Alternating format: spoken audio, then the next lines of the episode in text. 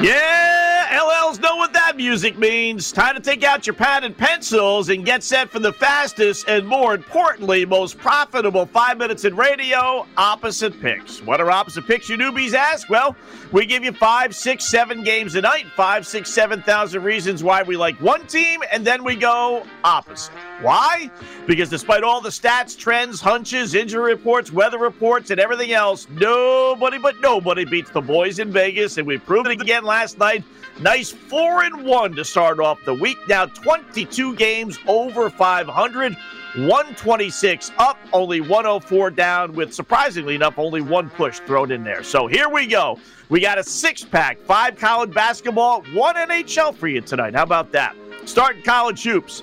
Uh, Boston College getting 13 at Duke. Coach K, as you heard here before, called off the dogs, admitting yesterday his team doesn't have a prayer to get into the NCAA tournament. They close out the regular season tonight against god awful Boston College.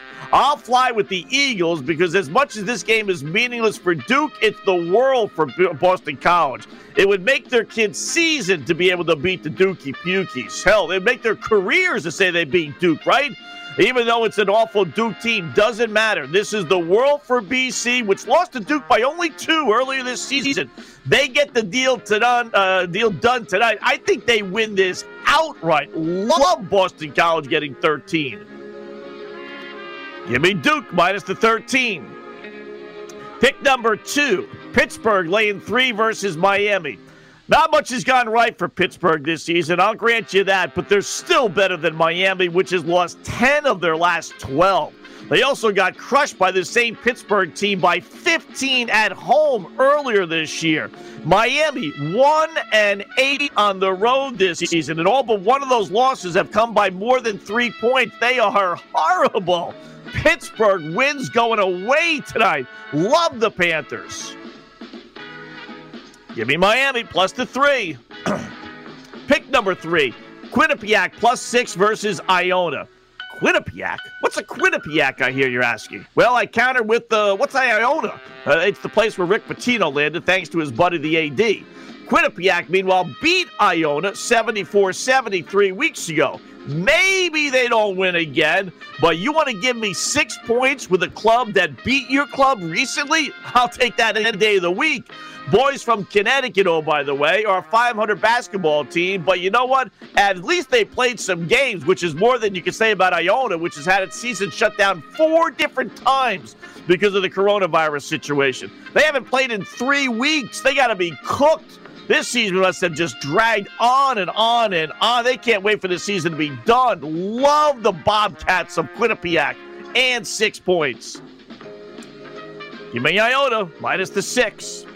Pick number four, Rice laying four and a half versus Southern Mississippi. Ah, oh, this is too easy, my friends. Rice isn't anything special, no.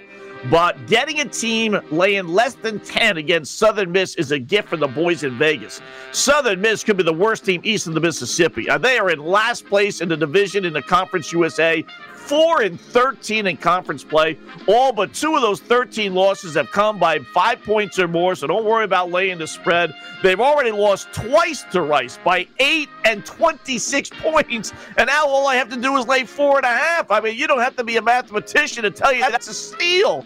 Rice will fry, boil, and steam Southern Miss tonight. Give me Southern Miss plus the four and a half. Pick number five, Notre Dame laid eight versus Wake Forest.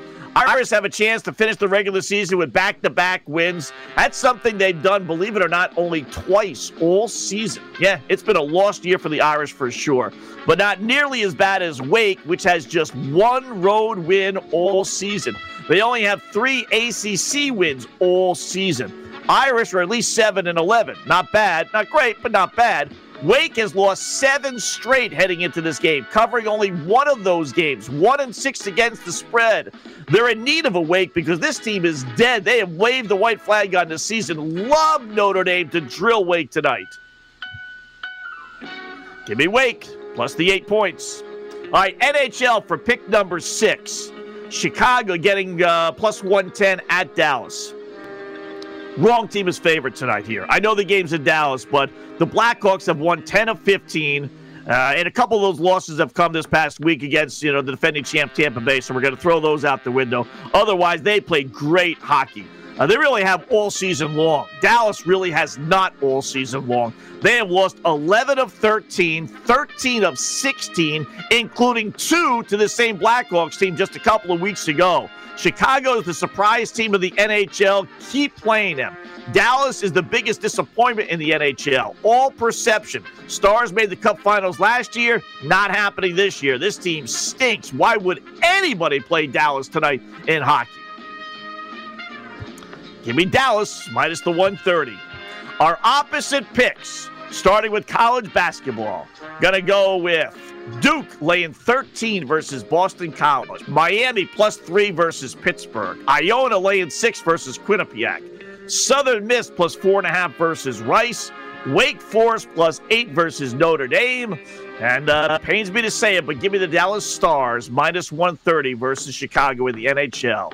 Opposite picks for a Tuesday, March 9th.